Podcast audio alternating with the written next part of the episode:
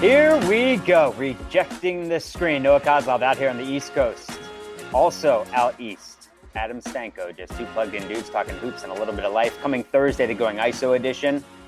Ben Golliver, the Washington Post, also the co host of Locked On NBA. Every Thursday, he's in the bubble. So we'll go in the bubble and ask him questions that I haven't heard answered before. That comes your way mm-hmm. on Thursday. In the meantime, go back and listen to previous episodes of Rejecting the Screen, the Going ISO editions, the long form interviews. Most recently, Danny Schayes, who played 18 years in the league, and he's got about 1,800 stories for every one of those years. Some terrific tales of 80s and 90s basketball, including riding commercial on the flight next to Mark Eaton.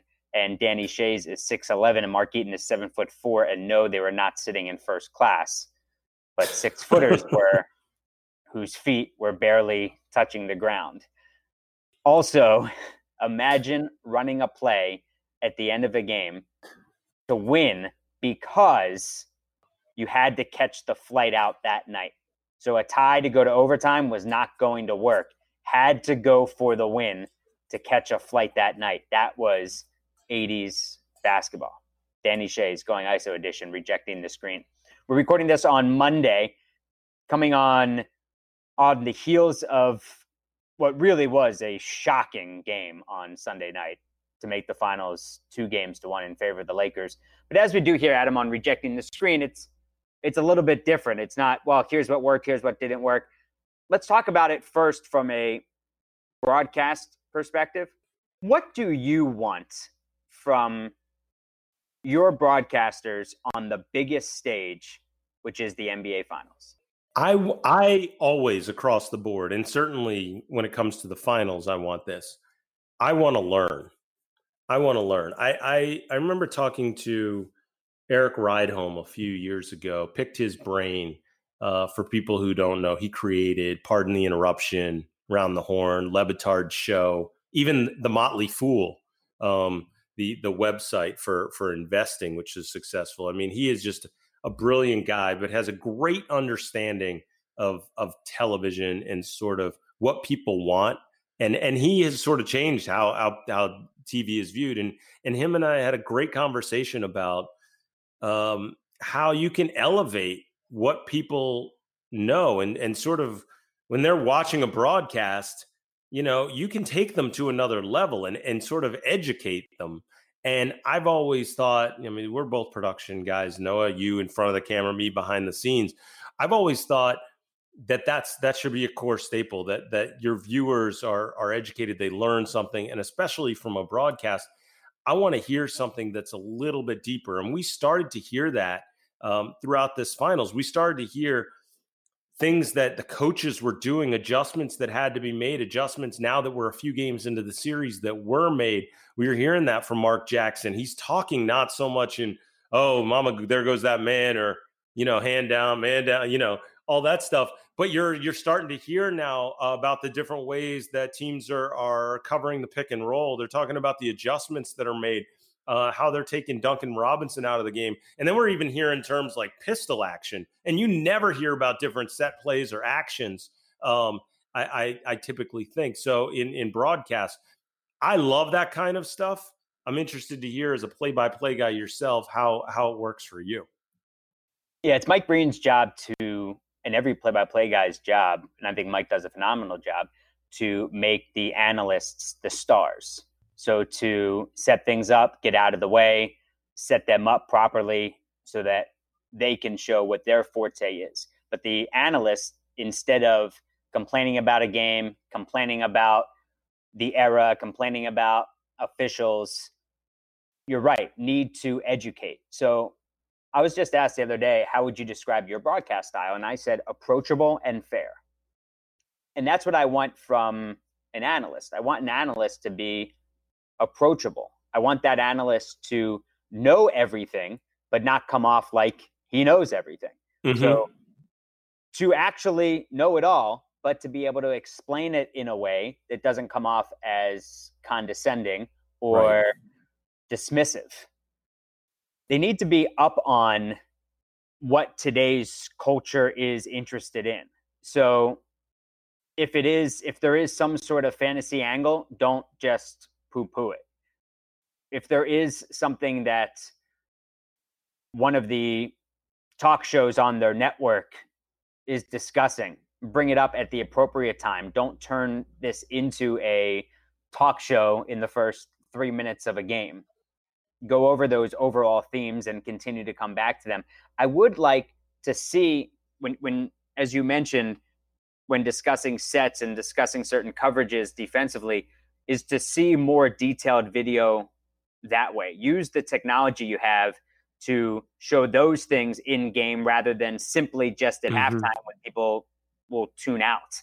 I see this the new that new shot chart that's that is just a whole bunch of shots that either go in or go out. It's just uh, a whole bunch right. of arcs. I don't get it. And and my thought in my head was, did someone develop that and then sell it to the league, and then the league was telling ESPN to use it, or did ESPN say we've got this new great thing? I, I don't, I don't get it. Like it, it serves no purpose. If you just showed me a dot on the screen where they shot it from, that is just as good as these arcs that are going. Absolutely, absolutely. The the I, Jimmy Butler's shot chart. I just want to know: are all his shots inside the three point arc? I see that that's the case. I don't need to see these shots going, which obviously don't even have the same trajectory that that you know. It's just their right. standardized or, or who, trajectory. Or who his defender was at the yeah. time. Yeah, right. Ab- so, absolutely. actually, actually follow along of you know what the conversation is and be able to pivot what you're talking about, what you may think is interesting, versus also what is actually being discussed real time, even on social media. Yeah, absolutely. And it's it's funny you talk about the the play by play person's job during the course of a broadcast. I was doing highlights for a number of years for Sports Center, overseeing highlights on on the finals, and it would always be so funny because the crew that was doing it on location would be it was Stu Scott, mm-hmm. Magic Johnson, and Jon Barry um, were were the crew, and so they would be going through and breaking things like you know sort of breaking things down as much as they could and you do what was called cut the highlights fat you give it a lot of room to breathe meaning you make the plays really long show a couple replays three times sometimes three replays at a time so that the analyst can jump into the highlight and actually give some some commentary and the funniest thing would be the dynamic between stu scott and magic johnson because they'd be going through the highlight and Stu's describing it, and Jon Barry's breaking things down, what have you. And then all of a sudden, they want to get magic in as much as possible. So it'd be some play, and LeBron, like, you know, it'd come down and it'd be like Damon Jones feeds LeBron James on the break. Magic, why do you love bounce passes? and Magic would just go bounce passes are the best. They're easier to handle, and then you know, and that'd be it. Like that's the one thing. But it, but it, he knew in order to play up Magic's strengths in that situation, yeah. you want the energy. You want to make sure he's a part of what you're doing. So I think that plays into it.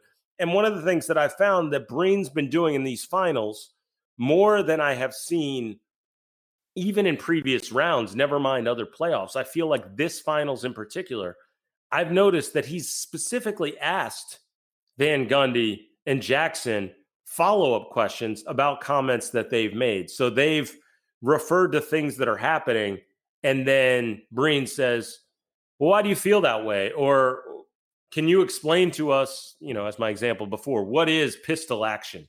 And I think that stuff's great. Like, and it it now goes a little bit deeper into the conversation, gives us a little more context. Yeah, because I know the NBA has experimented with all these different broadcasts. Danny Leroux and, and Nate Duncan have done them. Influencers have, have done them on other streams. Mm-hmm. So you don't want to just veer completely away from a traditional broadcast, but there is a way to work all of these things in to a traditional broadcast setting without jumping the shark. Yes. That's There's no question. That's what I hope the league continues to do. There's no question. So Jimmy Butler was historic. And he's had some historic moments before, not necessarily box score historic moments. So it brings up the question whose side should we have been on this whole time? I'm always on the side of rockauto.com when it comes to shopping for auto body parts. It's a family business, serves auto parts customers online for 20 years.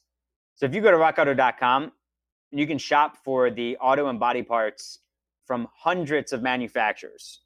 Manufacturers that I've never even heard of. They've got them. They've got everything from engine control modules to brake pads to carpets mm. for every type of driver. Just a few easy clicks and it's delivered directly to your door. You don't have to go into one of those storefronts anymore and actually interact with people. Who wants to interact with people these days? How about the prices though, Noah? the prices are the interaction. Always, this is what this is what reminds rockauto.com. This is what reminds me of, of you and rockauto.com. They're always okay. reliable. Hmm. I didn't Thank say you. reliably low because you're not low. They are, you're just reliable.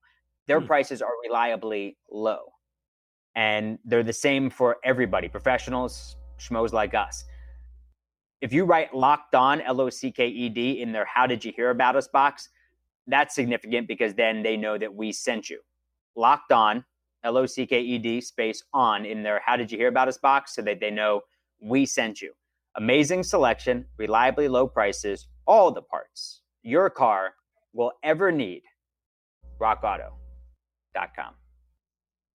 Jimmy Butler was asked before game three by Rachel Nichols on the sidelines. You know, he was he was very comfortable, seemed very confident. And she said, What makes you feel so confident?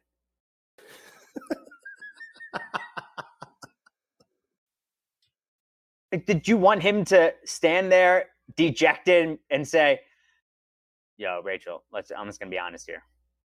Just going through the motions. You know, we we're without Bam. We don't have Goran. We don't. We don't have much of a shot here. So, I know the Heat logo is on the court, and I, so I know it's a home game. But, a home game. And I know the Lakers. I know they're out late. They might have the South Beach flu. I know, but we don't we don't have a shot. What makes you feel so confident? Is that eh, so? He was exuding confidence. He felt great. He's playing with nothing to lose. Nothing. Oh, his his reputation right now could not be better. He All and time. by the way, Jimmy Butler, and so uh, no, this was the thing that I, I wanted to ask you, and we we had talked about this we always have our little discussion. What do you want to get into? What do you want to talk about on these on these shows? Because we always want to take a different approach that is being discussed by by everyone else. And the one to me with all the Jimmy Butler talk and his greatness in game three was on full display. I mean, on, on the court, there's no question. But it's funny now the reputation, the, the text that I'm now getting about how everybody loves Jimmy Butler. Now on Twitter, how everyone's talking about how great Jimmy Butler is and what a great teammate we've heard, right? And recently heard David Fizdale say on the Woj pod something that I thought was fascinating. He Woj was asking him, you know, about how Jimmy Butler in the past was thought of differently by by teammates, but the Heat seemed to love him. And Fizdale said, "Well, you know, what happens when he goes? Jimmy Butler's a dog. What happens when you put a dog in a room full of cats? The dog eats the cats. What happens when you put a dog in a room full of dogs? They become a pack." And I thought that was fascinating and a great way to look at Jimmy Butler. But the question that I have for you and that I'm curious about is that if we go back and you look at Jimmy Butler's time, here's a JUCO kid, goes to Marquette, then ends up in the league. No one, no one really thinks he's going to be this outstanding pro, and really just continues. His work ethic's insane, and he's incredibly tough. We know that. But the thing is, he's in Chicago, he's in Minnesota, he's in he's in Philly. During those stops, there was always questions about how he was getting along with the coaching staff, how he was getting along with his teammates. Is Jimmy Butler really tough to play with? What standard does he hold you to? And the question that I asked you, Noah, who do you blame for what Jimmy Butler's reputation was prior to coming to the Heat, where it seems like he's found the perfect marriage with that that re- Heat regime, if you will? My question was do you blame Jimmy Butler? Do you blame his previous teammates? Or do you blame the media? And I thought how you answered that was was really interesting. Well, I don't I think it's silly to have to take sides. here. Right. Look at like Jimmy Butler, his rookie year averages three points a game. The next year he averages eight and a half. The following year he averages 13. The following year he averages 20. So you're right. Nobody expected much from Jimmy Butler except Jimmy Butler. Mm-hmm. I heard something recently about being on a 10, a, le- a level of intensity at a 10 when your coworkers are at a 7 but they think that's a 10 and how much of a struggle that can be for different personalities.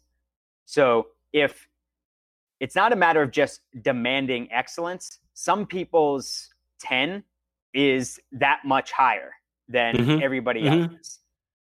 So until, as you said, you get into, as David Fizdale said, and you reiterated, get into the room of dogs. If if he was playing in Minnesota with guys who their 10 intensity level was Jimmy Butler's seven, it's not going to work. Simple as that. It will. It won't work. If that was the case in Philadelphia, it's not. It's not going to work. It's not going to work for for Jimmy Butler. Whether or not he's the best player on your team or not, he can then it it can be a disruption when not everybody is up there. So now he's in Miami where there are more guys, the majority of the guys and the Heat culture that they've built where it's good to be at that 10 and then you can drive at that 10 for 82 games, take 4 months off and then go to and then play in the play in the bubble. Like you can drive at that level of intensity for this prolonged period of time. You just don't find that everywhere. So I don't put the blame on Jimmy Butler. I don't put the blame on the media. I don't put the blame on his other teammates. I give credit to the guys that he's around now. The one thing that I found fascinating over the last, I don't know, six, seven years in which I've really gotten into interviewing a lot of former and current NBA players and, and getting to talk to these guys. The one thing that stood out to me that I didn't realize as a fan before really getting to talk to these guys and know them um, on a you know more intimately is that NBA franchises are different. We think sometimes as fans that they're all the same. It's just different faces and and different laundry, right? As as the old joke goes. Yeah. But in actuality, I mean now okay, the facilities now are somewhat comparable around the league, right? That's that's changed. Whereas back in the day, it, there were drastic differences. You see what like the Clippers facility would would have been, and they're and they're practicing at some local community college. You know, you you have things like that, but it's not just about how much money is in the league now. It just the way different franchises operate. There's corporate culture that you referenced just now that's different across the board. And when you talk to people that are associated with like the Spurs organization, they'll explain to you just how there is one way that they do things. It is the Spurs way, and you are not to do things any differently. And they found tremendous success.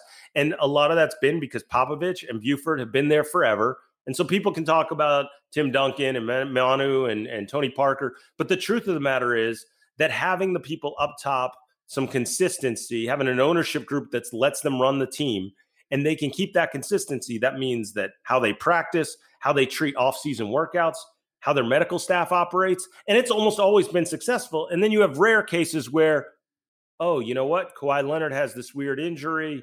The team thinks about it one way. He wants other opinions, and all of a sudden they break up for that very reason because of that's the Spurs culture. You're not supposed to do things outside of the Spurs way. And the Heat have this like maniacal win at all costs. We are going to be the best conditioned team in the league. We're going to be the most prepared. And our guys are going to work their tails off every day. And like you described, they're 10.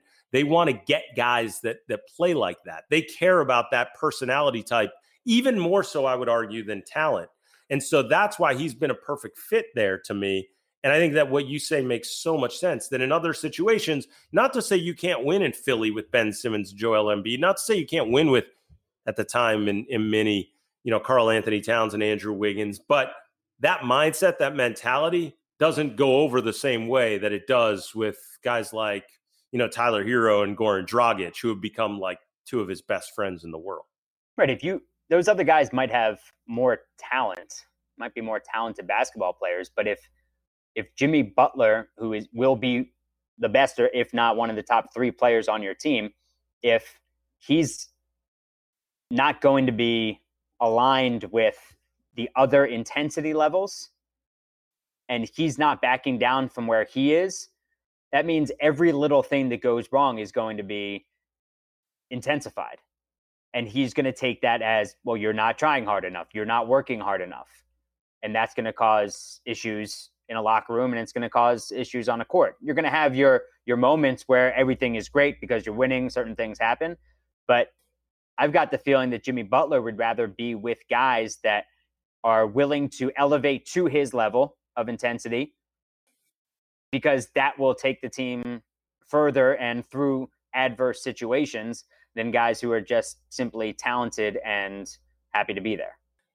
And one more one more thing on this, I would just say that there has n- not been a situation more indicative of what you're just talking about than to hit game 3 of the NBA finals where the world thinks this thing is over and everyone's now predicting a sweep and that the Heat don't have any chance whatsoever and you're out two of your best players your starters are gone, and Jimmy Butler's now asked to play point guard, he can tell, okay, who's with me now in this situation where we're facing adversity and who who's going to roll over in those instances. And I think to me, he saw that all year long. And that's why in game three, I think they found success because he knows that his guys were not going to react that way.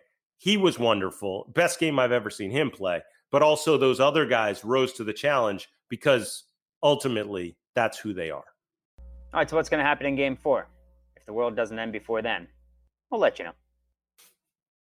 Like when I see game four is Tuesday, might as well be in 2021. Did you did you did, have you ever read the book Sex, Drugs, and Cocoa Puffs by Chuck Klosterman?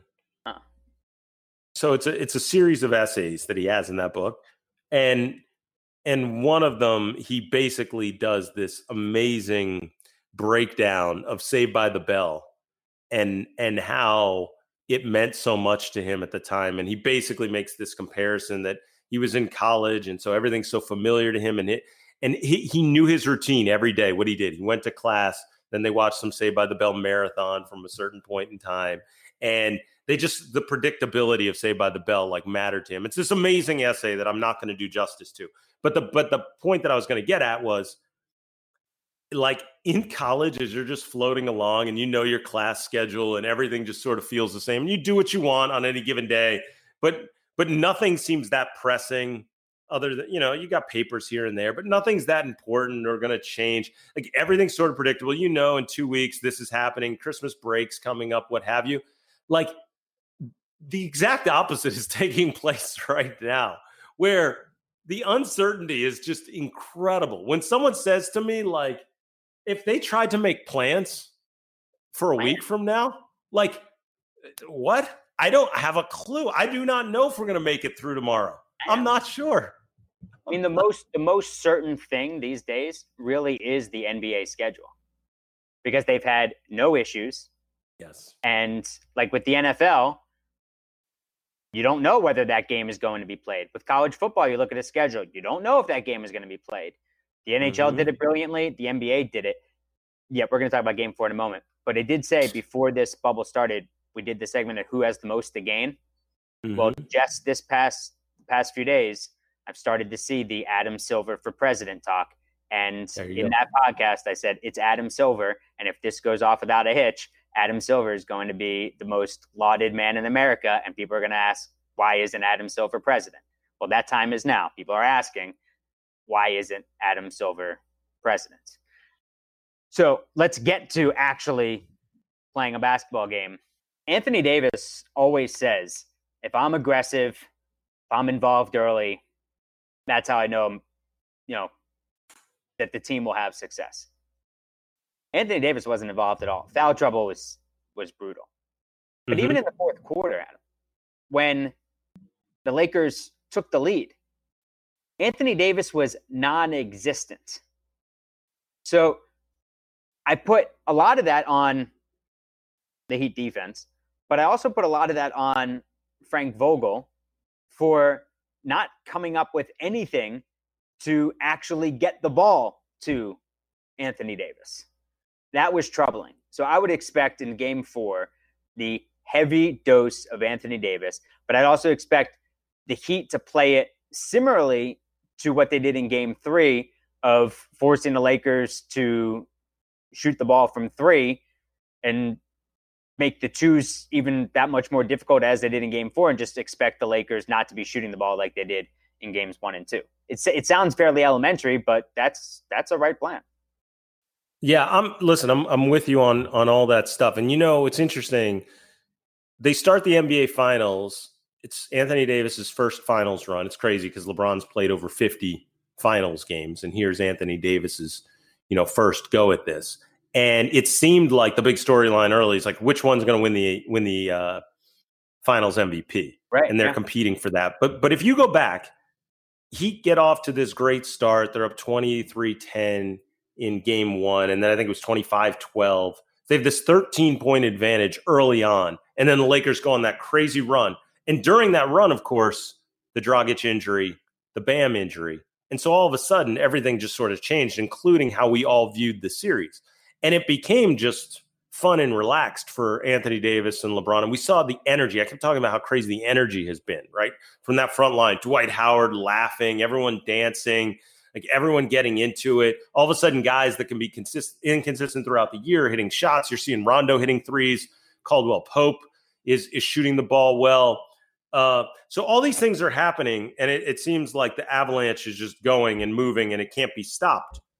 But if you remember, Anthony Davis, who's been criticized for not taking his teams far in the playoffs, and granted, he didn't have a lot of help. We, we've always talked about, but Anthony Davis had one chance to play in a championship game prior to this.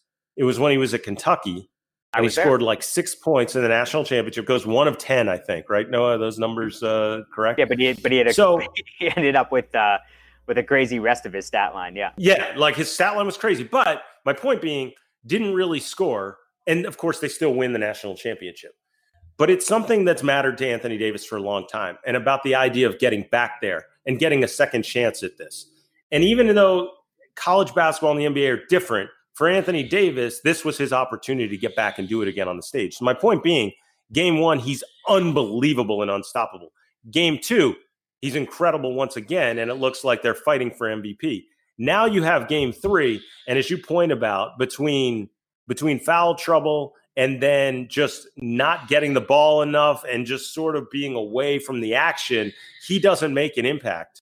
But point being, Anthony Davis has had his success in game one against the zone, in game two without without Bam on the floor. And now once again in game three, we again have our reasons why he wasn't effective. But point being, we haven't had the chance to see what it was that I really wanted to see before this series started.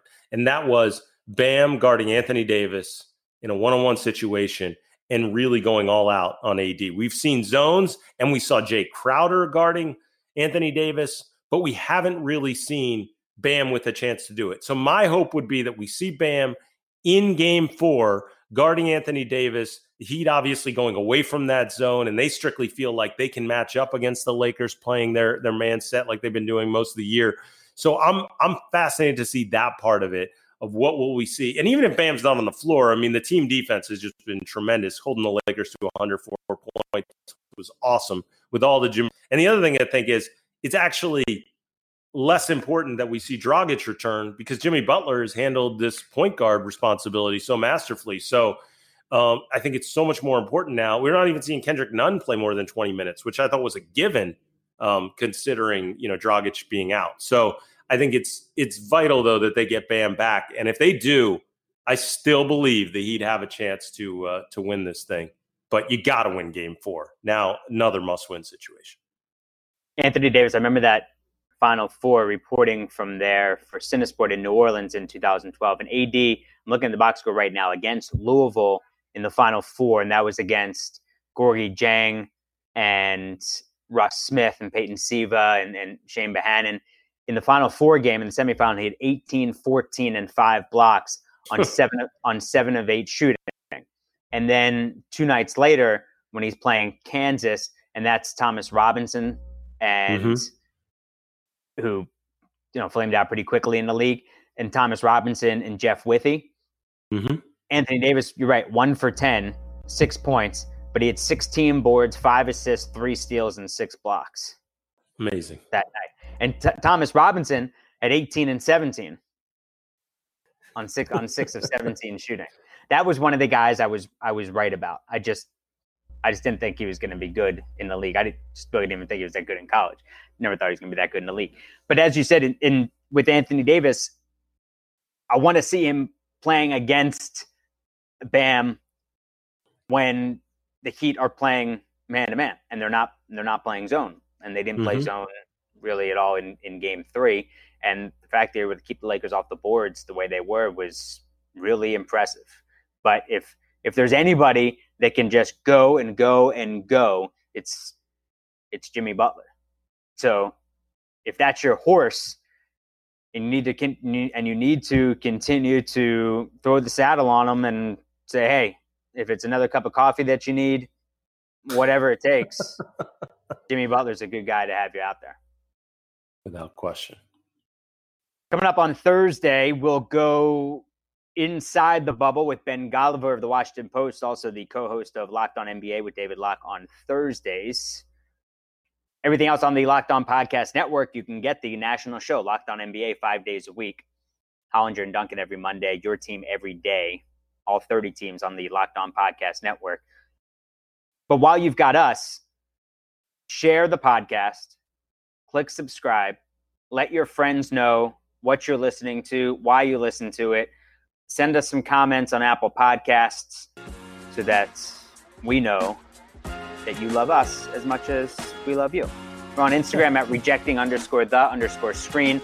Adam's on Twitter at Naismith Lives. I'm at Noah Coslov, C O S L O V. Adam, thanks, pal. You are the best.